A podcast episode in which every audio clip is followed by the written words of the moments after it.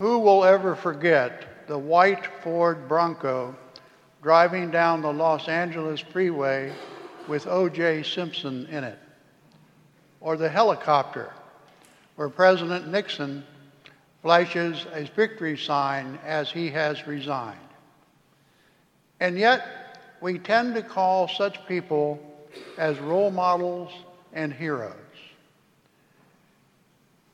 Some of today's professional athletes take drugs. Some politicians are assured of many wrongdoings. Some research scholars fudge their results to get a lucrative grant. And yes, some priests and ministers are arrested for sexual misconduct. Where are our heroes? Now, today's scriptures give us some help in this matter. Sirach cautions us not to, pre- not, pardon me, not to judge people prematurely. He warns us not to judge what, what people say, but what they do and how they, how they live. And we all know that there are certain con men who can work a crowd. Our character is found, however, not in what we say, but how we habitually live. Now, the passage from the Gospel of Luke offers another help of our character.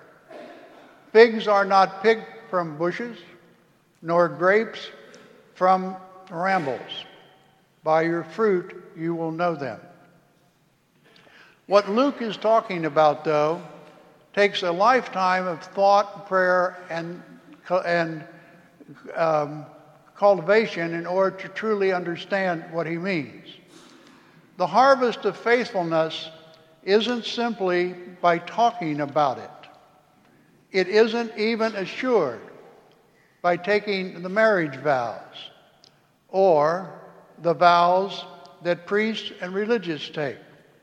No, the harvest is in our daily choices. Being heroic is a virtue that costs a lot. We need to have habits of our heart that makes us generous, generous without a quid pro quo, involved. When we and to be kind to people even when we feel grumpy and to be modest when we are praised. Heroic virtues are not developed overnight, but formed by re- constant and response to ordinary actions in our daily lives. So few of us are heroes. We need to be very careful looking for role models and for ourselves and for our children. To run fast, for example, is not heroic. To be a graceful dancer is not heroic. To obtain a grant or to stand at the altar is not a heroic. None of these are heroic in and of themselves.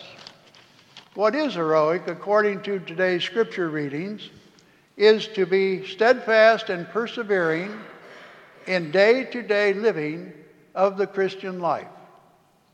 Now, it's probably very true that there are few unknown heroes in our lives, men and women who live the Christian lives in imitation of Christ.